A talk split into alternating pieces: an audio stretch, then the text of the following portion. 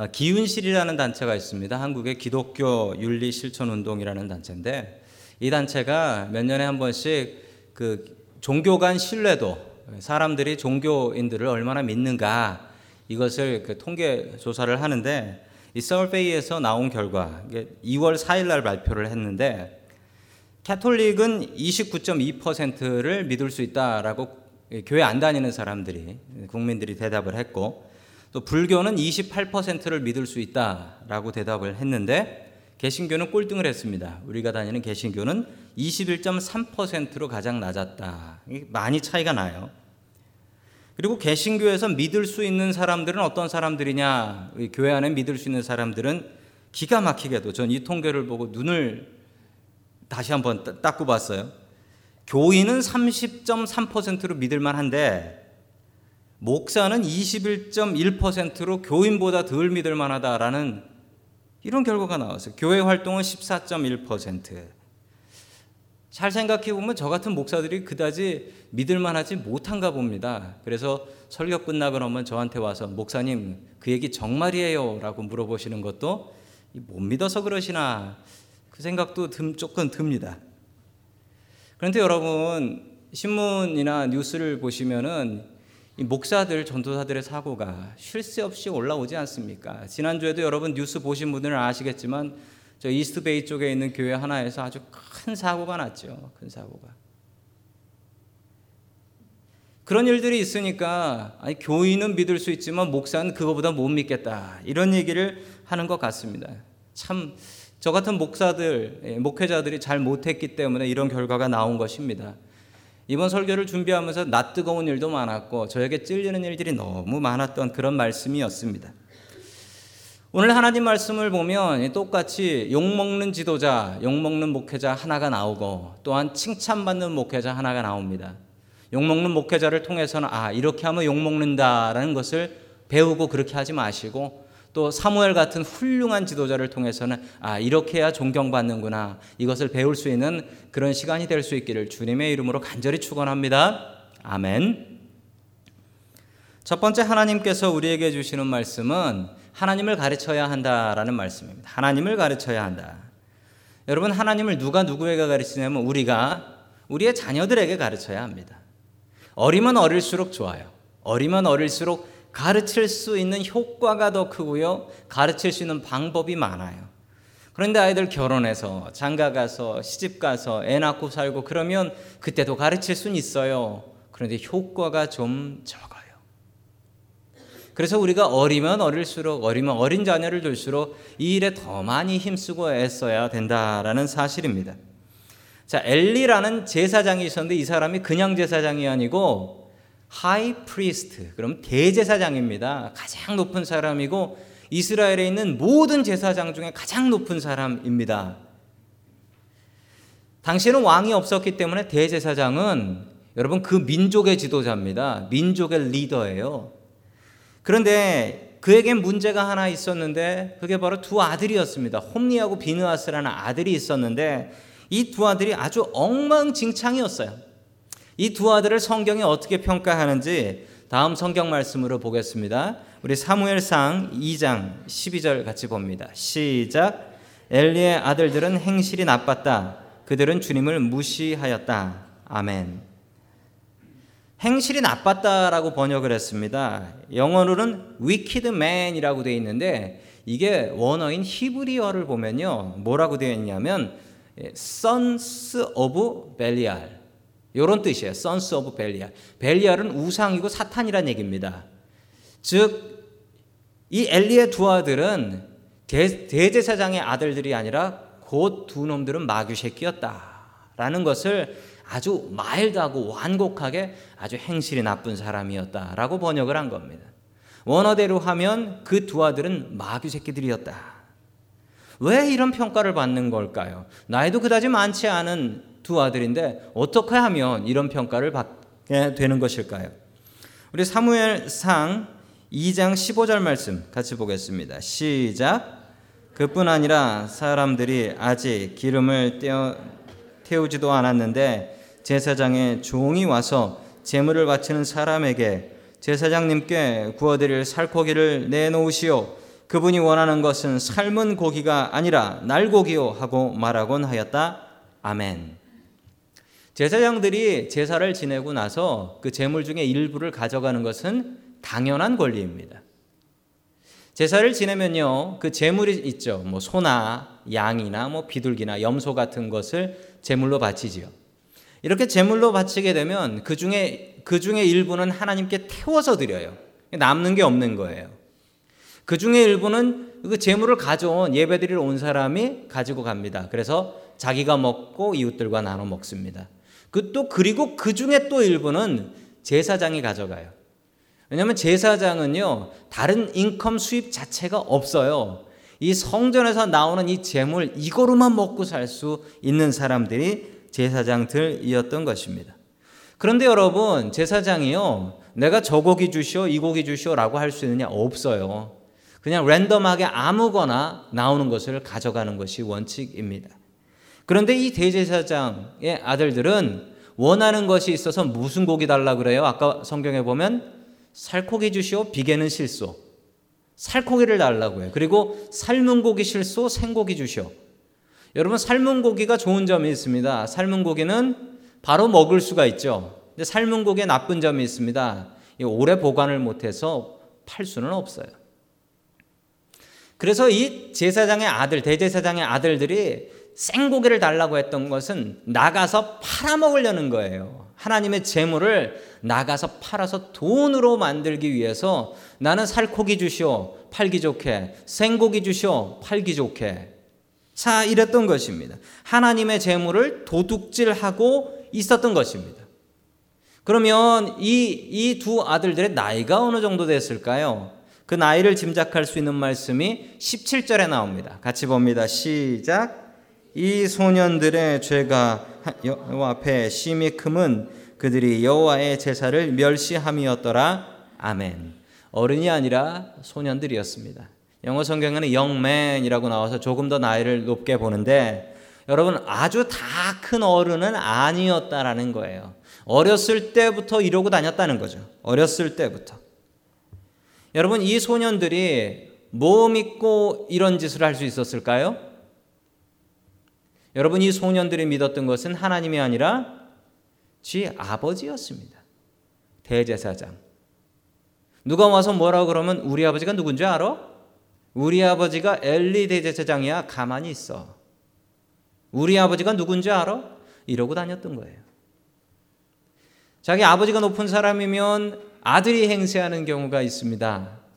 제가 군대 있을 때 그랬었어요. 군대 있을 때 저희 비행단이 있었는데 그 비행단에 제일 높은 분이 별 하나였습니다.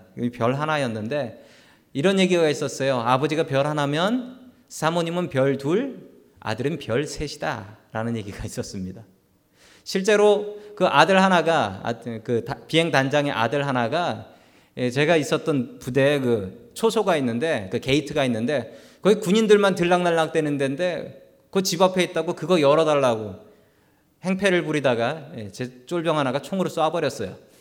그런데 이 총이 진짜 총이 아니라 공포탄이 들 소리만 나는 거였는데 하여튼 그거로 쏴가지고 큰 사고가 났던 적이 한 번 있었습니다. 여러분 그런 그런 아이들이 있습니다. 자기 아버지가 높으면 그 아버지의 지위를 이용해서 그 권력을 이용해서 못된 짓을 하는데 이 홈리와 비누아스가 그랬다라는 거예요. 여러분 한국 교회의 기도의 아버지, 한국 교회의 영적인 아버지라면 여러분 누구나 부인할 수 없이 여의도 순복음교회 조용기 목사님을 들 수가 있습니다. 저도 어렸을 적에 저희 어머니께서 그 여의도 순복음교회 그 철야 기도회가 유명하다고 해서 저 뭐 다른 교회를 다녔지만 그 금요일 날 저녁 되면 철야 기도회를 데리고 가서 어머니는 열심히 기도하시고 저는 옆, 저는 그 초등학교 때 다녔거든요. 가서 열심히 졸았던 기억이 납니다. 그런데 얼마 전에 뉴스를 보니까 1월 달에 나온 뉴스예요. 교회 돈을 횡령했다라는 혐의로 징역 5년, 벌금 75억이 검사로부터 구형이 됐습니다. 이번 어, 달에 재판이 있는데 이게 어떤 평가가 날지는 모르겠어요. 목사님께서는 고개를 뚝 떨어뜨리시고 어떤 벌을 내리셔도 달게 받겠습니다. 라고 이야기를 하시는데 제 마음이 너무 안타깝더라고요. 아, 정말 훌륭한 목사님인데 어떻게 그렇게 됐나 보니까 그 아들이 아들이 그 돈을 아들이 가족들이 썼다라는 거예요. 가족들의 회사에 그 교회 돈을 함부로 사용해 하나님의 돈인데 여러분 엘리는 실패한 제사장이었습니다. 여러분 그런데 엘리가 실패한 제사장이라고 성경은 누차 강조해서 얘기하는데 엘리가 잘못한 것에 대해서는 딱 하나밖에 안 나옵니다. 자식 교육 실패. 이거 외에는 엘리의 특별한 잘못이 보이지 않아요. 그런데 성경은 아주 잔인하게 냉혹하게 평가합니다. 엘리는 실패한 제사장. 여러분 자식 교육 잘못 시키면 이런 평가 받습니다. 여러분 자식 교육 바르게 시켜야 돼요. 이 목사의 자녀들, 목회자의 자녀들이 잘못된 길로 가는 일이 참 많이 있습니다. 왜냐하면 이 목사의 자녀들이 잘못된 것을 보기 쉬워요. 얼마 전에도 제 큰아들이 저한테 이런 얘기를 했어요. 아버지, 목사 아들로 사는 게 얼마나 힘든 줄 알아요? 그러더라고요. 그러면서 한숨 푹 쉬더라고요. 그래서, 야, 난 모른다. 난 목사 아들 아니어서 모르지만 어쨌든 미안하다. 그렇게 사과는 했습니다. 여러분, 제가 설교를 하잖아요. 제가 설교를 하면 제가 이 설교를 제가 이렇게 살기 때문에 여러분들에게 이렇게 한다라고 생각하십니까? 아니에요. 제가 사는 만큼 여러분들에게 설교를 한다면 저 할 말 별로 없을지도 몰라요. 저는요, 이 설교를 준비하면서, 그래, 내가 이렇게 살아야지, 노력해야지, 그리고 여러분들에게 같이 노력합시다라는 차원으로 하나님의 말씀 증거하는 거예요. 그러면 여러분들은 집에 가셔서, 그래, 목사님도 그렇게 살려고 노력하니까 나도 그렇게 살아야지 라고 애를 쓰실 거예요. 그런데 저한테는 두 아들이 있는데 두 아들이 저를 바라보잖아요. 그러면서 저희 아들들도 일부 예배 때 예배를 같이 드리고 설교를 들어요. 그 보면서 뭘 느끼냐면 말씀대로 안 사네. 말씀대로 못 사네. 설교와 현실은 다르네. 라는 것을 애들이 봐요. 그게 아이들한테 신앙의 마이너스가 되는 거예요. 여러분, 저희 아이들이 저에 대한 비밀을 아주 많이 알고 있습니다. 저희 아이들이 입만 뻥끗하면 저는 목사 못해요. 목사 못해. 전에 작은 놈 앞에서 배에 힘주고서 봐라 배 왕자 있지라고 했던 이놈들이 교인들 붙잡고서 우리 아버지 배에 식스팩이 있어요. 우리 아버지 배에 식스팩이 있어요. 하고 다녔는데 제가 제가 올라가서 보여드릴 수도 없고 없어요. 제 영혼의 식스팩을 가지려고 노력하지 저는 없어요. 또 목회자 자녀들이 힘든 게 똑같은 잘못을 해도 목사 자식이 왜 저래? 라고 평가를 받습니다. 그러면 아이들은 당황스러워요. 우리 아버지가 목사지 내가 목사인가? 여러분 아이들은 그냥 사랑의 눈으로 바라봐 주시고 기도해 주시고 똑같이 대해 주시면 됩니다. 가장 중요한 것은요, 여러분. 죄를 짓게 되면 그 죄는 처음부터 싹을 끊어버려야 돼요. 죄가 더 잘하지 못하게 해야 돼요. 아이가 잘못을 해요. 여러분, 아이가 잘못을 하면 이 잘못을 언제 끊어줘야 될까요? 여러분, 그게 10개 쌓이면은 붙잡고서 야너 그러지 마라고 해줘야 될까요? 아니면 그 일을 할 때마다 그 일에 대해서 잘못됐다라고 알려줘야 하는 것일까요? 여러분 열 번 쌓였을 때 한 번 뭐라 그러면 아이들이 어떻게 얘기하는 줄 아십니까? 우리 아버지 오늘 기분 나쁜가? 우리 엄마 오늘 기분 나쁜 일 있나 생각합니다. 여러분 아이가 잘못한 게 있으면 그때 그때 그것이 잘못됐다라는 것을 분명하게 마땅히 알려줘야 합니다. 죄가 죄라는 것을 알려줘야 돼요. 아이를 사랑해야지 죄까지 사랑하면 안 된다라는 겁니다. 자, 우리 계속해서 사무엘상 2장 30절 하반절 말씀을 같이 봅니다. 시작. 나를 존중히 여기는 자를 내가 존중히 여기고 나를 멸시하는 자를 내가 경멸하리라. 아멘. 여러분 이것을 가르쳐야 돼요. 이건요, 여러분 이 말씀은 그냥 읽으면 안 돼요. 하나님의 진노와 분노를 담아서 읽어야 돼요. 하나님께서 이 말씀을 하실 때 그냥 감정으로 하신 게 아니에요. 나를 존중히 여기는 자를 존중히 여기고 나를 멸시하는 자를 내가 경멸하겠다. 하나님의 말씀입니다. 여러분 이것을 가르쳐야 돼요. 그런데 대제사장이었던 엘리가 자신의 두 아들에게 이걸 가르치지 엘리가 하나님을 무시하는데 도대체 그 당시에 누가 하나님을 존중했겠습니까? 이번 달 생명의 삶 47쪽에 있는 말씀이 참 저에게 은혜가 되어서 제가 그 말씀을 읽어 드립니다. 아버지의 참 사랑이라는 제목이에요. 초등학교 때 나는 아버지 지갑에서 5천 원을 훔쳤다. 아버지가 모르실 줄 알았다. 그런데 아버지께서는 그것을 아셨다. 그렇지만 아버지께서는 나에게 전혀 화를 내지 않으셨다. 따뜻하게 맞아주셨다. 그리고는 나에게 말씀하셨다. 잠옷과 칫솔을 챙겨서 차에 타라 라고 따뜻하게 말씀해 주셨다. 나는 놀러 가는 줄 알고 기뻤다.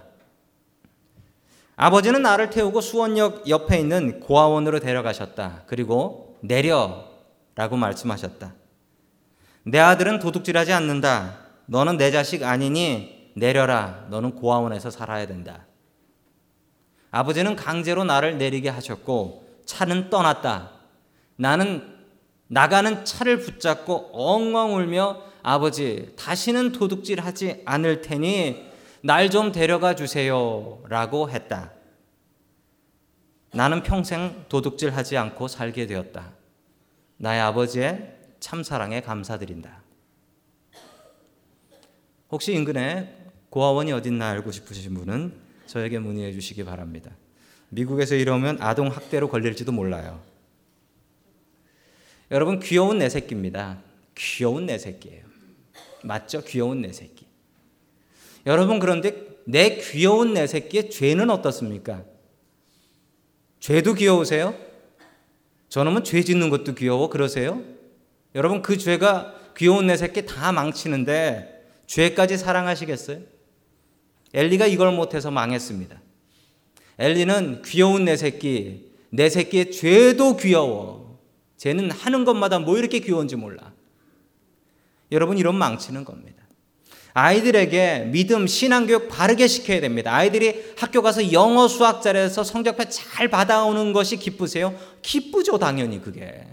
여러분, 그런데 여러분, 아이들의 영어는 어떻습니까? 믿음 생활 잘하고 있습니까? 그 아이들의 교회 성적표는 어떨까요? 여러분, 가르쳐야 됩니다. 가르쳐야 돼요. 내 믿음이 부족해서 자식들 못 가르칠 것 같으면 억지로 내 믿음 키워서라도 가르쳐야 됩니다. 여러분 저희 아이들이 공부 못해서 영어 못하고 수학 못하면 제가 영어 못하고 수학 못해도요 책 펴서 제가 억지로 공부해서 가르쳐 놔요. 신앙도 그래야 합니다. 아이들이 더 많이 예배 드리게 해야 돼요. 주일 성수 똑바로 잘 하게 해야 돼요. 금요일 날 나와서 한글 공부하고 신앙 공부할 수 있게 해야 돼요. 저, 저녁마다 매일 저녁마다 여러분 가정 예배 드리면서 아이들에게 믿음 가르쳐야 돼요. 내 믿음이 부족해서라는 변명이 통하지 않습니다. 아이들에게 믿음 가르쳐야 돼요. 여러분 엘리가 이것을 못해서 인생 망치고 자신도 실패한 제사장이라는 평가를 받게 됩니다. 여러분 아이들에게 믿음을 가르쳐야 됩니다. 하나님 의지하는 그 믿음을 가르칠 수 있는 저와 여러분 될 수 있기를 주님의 이름으로 간절히 축원합니다. 아멘. 두 번째 마지막으로 하나님께서 우리에게 주시는 말씀은 사무엘처럼 하나님을 의지하라라는 말씀입니다. 사무엘이 하나님을 의지했어요. 엘리와 반대로 사무엘은 하나님을 의지했습니다. 여러분 이민 사회에 이런 이런 얘기가 있어요. 이 얘기 참 맞는 것 같습니다. 한번 들어보세요.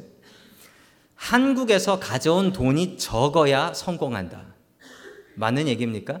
맞기도 하고 틀린 것 같긴 한데 이 얘기가 말하는 얘기는 뭐냐면요.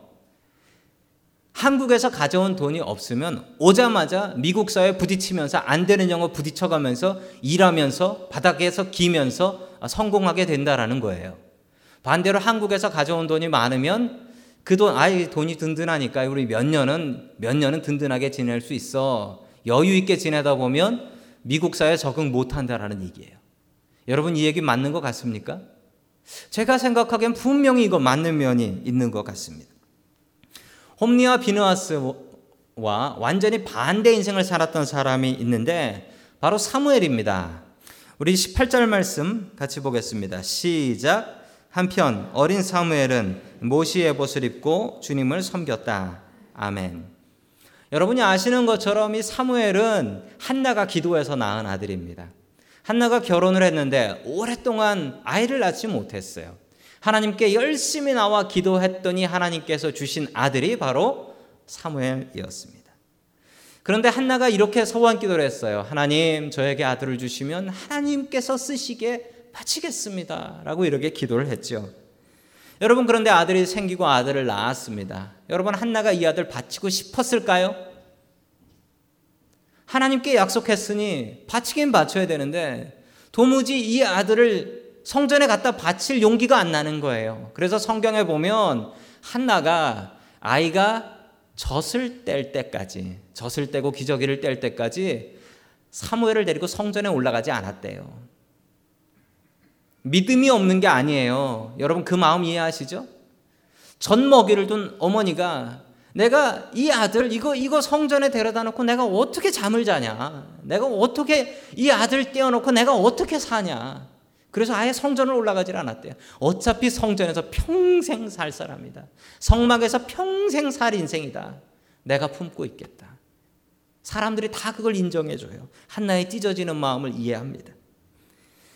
자, 어린 사무엘은 성전에 바쳐졌고 성전에서 자랐습니다. 그리고 성전에서 제사장들과 뛰어놀았습니다. 어릴 적부터 본 게 뭘까요? 아, 제사장들이 제사 드리는 거 봤죠.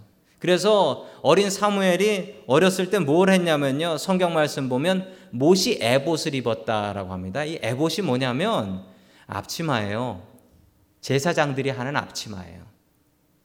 왜냐하면 제사장들이 하는 일이 칼 갖고 동물 잡는 거예요. 소 잡고 양 잡고 염소 잡고 이 일을 하기 때문에 피가 튀고 옷이 더러워져요. 그래서 앞치마를 하는데 그게 바로 에봇입니다. 그런데 이 어린 사무엘이 어렸을 적부터 에봇을 입고 여러분 우리도 노숙인 봉사 나가면 앞치마 하잖아요. 그 애들이 하면 얼마나 우스운지 몰라요. 귀엽고. 사무엘이 그랬다라는 거예요. 사무엘이 제사장들이 하는 에봇을 이렇게 접고 접어가지고 입고 제사장들 따라다니면서 제사장들처럼 놀았다라는 거예요. 여러분, 그러면서 사무엘에게 믿음이 쌓였습니다. 여러분, 목사네 집 애들은 뭐하고 놀까요? 똑같이 놉니다. 그런데 어렸을 적엔 좀 다르게 놀더라고요. 가정 예배를 드린다고 얘들아 같이 기도하자라고 기도하다가 눈을 얘들이 뭘 하나 눈을 뜨고 깜짝 놀랐습니다. 저는 손을 모으고 기도하고 있는데 두 아들은 손을 들고 기도하고 있었던 이 축도하는 것을 보고 이렇게 기도를 하더라는 둘이 다 똑같아요. 둘이 다. 한 놈도 안 그런 놈이 없어요. 그리고 몰래 제 양복 이렇게 겉옷을 입고 겉옷을 입으면 겉옷이 끌릴 정도로 작을 때 겉옷을 입고 거울 앞에 서가지고 설교 찬양하고 설교하다가 걸린 적이 한두 번 증거 영상도 있습니다. 보여드릴 수도 없고. 심지어는 얼마나 목사 행사를 하고 다녔는지 아동부에서는 제가 늙어서 은퇴하고 나면 제 둘째 녀석이 저를 이어서 담임 목사를 하는 줄 아는 애들도 있어요.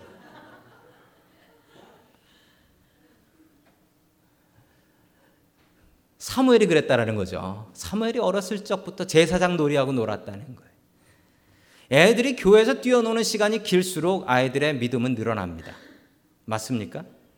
맞습니다. 애들이 교회에서 예배 드리는 시간이 늘수록 애들의 믿음이 커지나요?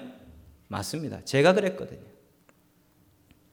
한국을 방문하던 중에 한국에서 저희 교회 나오셨던 가족 한 분을 만났고 그 집 아들도 같이 나와서 그 집 아들도 만났습니다. 초등학교 다니는 아들한테 물어봤습니다.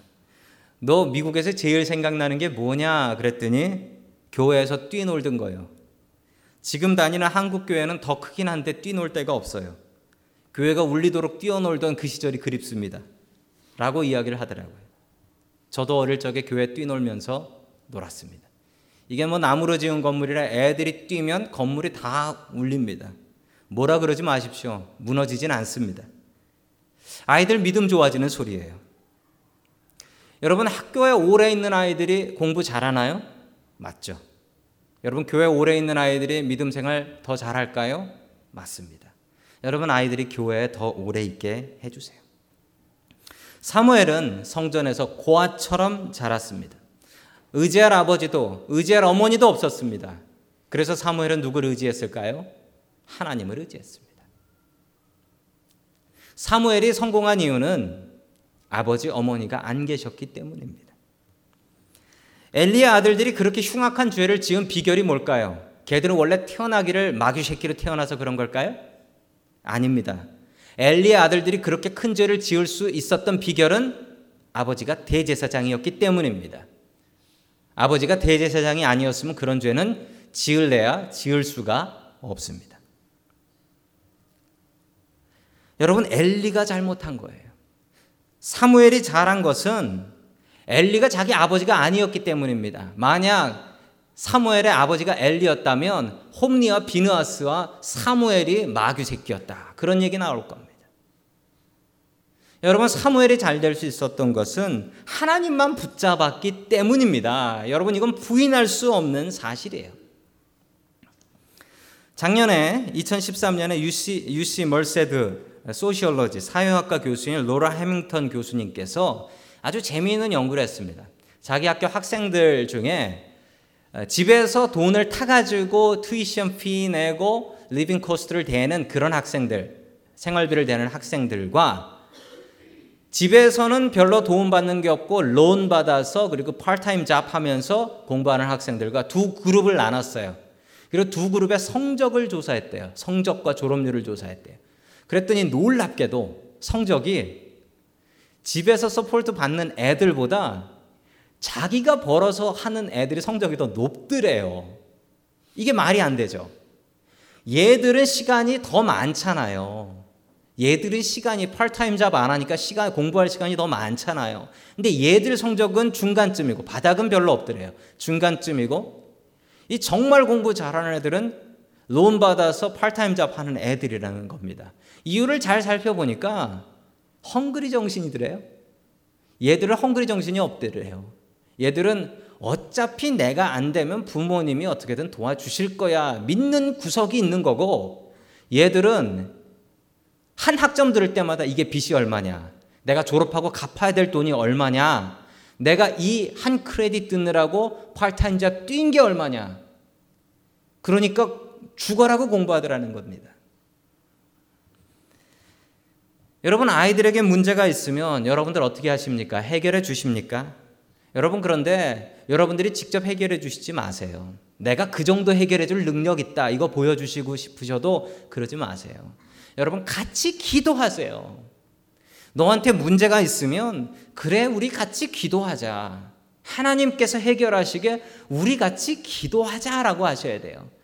이 아버지가 이 어머니가 이 정도 능력은 있다라는 걸 보여주시는 순간 여러분들은 엘리 같이 되시는 겁니다. 아이들이 여러분을 의지하게 만드는 거예요. 여러분 아이들이 하나님 의지하게 만드셔야 돼요. 그러려면 여러분 아이들이 기도하게 문제가 있으면 내가 해결해 줄 게가 아니라 그 일을 위해서 같이 기도하자. 하나님께서 해결하시게 기도하자. 이러셔야 돼요. 여러분 엘리가 되지 마세요. 사무엘을 만드셔야 돼요. 딸이 어떤 전도사 젊은 총각 전도사와 결혼하겠다고 인사를 하러 데리고 왔습니다. 예, 아, 딸의 아버지 장인 될 분이 이렇게 물었습니다. 자네 장래 꿈이 무엇인가? 그랬더니 이 젊은 전도사님이 저는 유명한 신학자가 되고 싶습니다. 라고 얘기했습니다. 그러자 이 장인어른이 다시 물었습니다. 아, 그러면 유학을 가야 될 텐데, 유학 갈 때 돈이 많이 들 텐데, 그 돈은 어쩔 것이며, 내 딸은 어떻게 먹여 살릴 건가? 그러자 이 전도사님의 믿음이 좋은 분이라 또 이렇게 얘기했습니다. 역시 기도하면 하나님께서 채워주실 것입니다. 아멘. 그러더라는 거예요. 또 장인 어른이 그럼 결혼식을 할 텐데 결혼 반지는 어떻게 준비할 건가?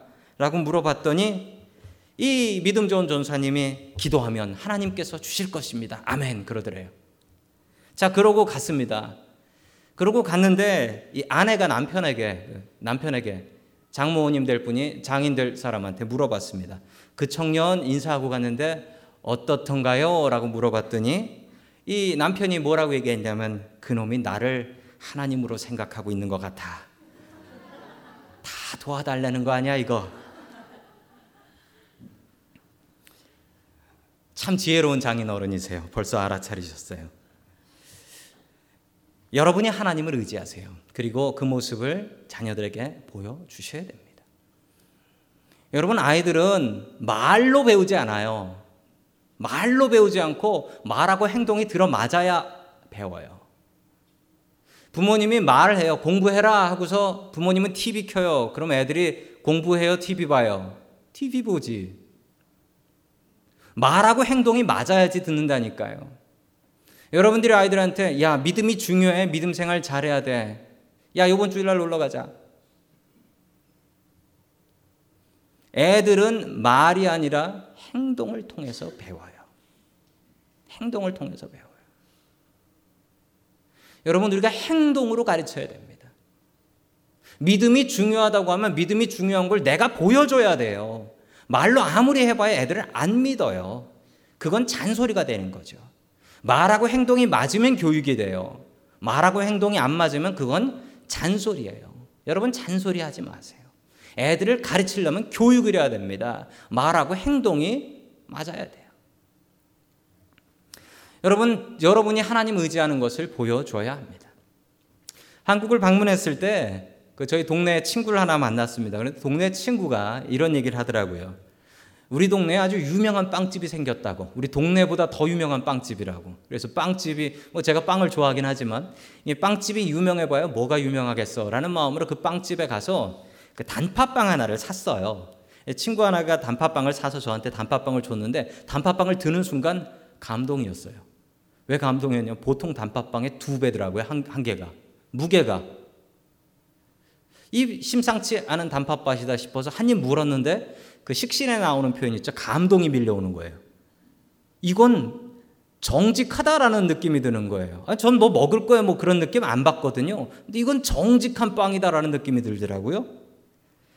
사정을 들어보니 이렇더라고요. 이 집의 사장님이 목사님 둘째 아들이에요.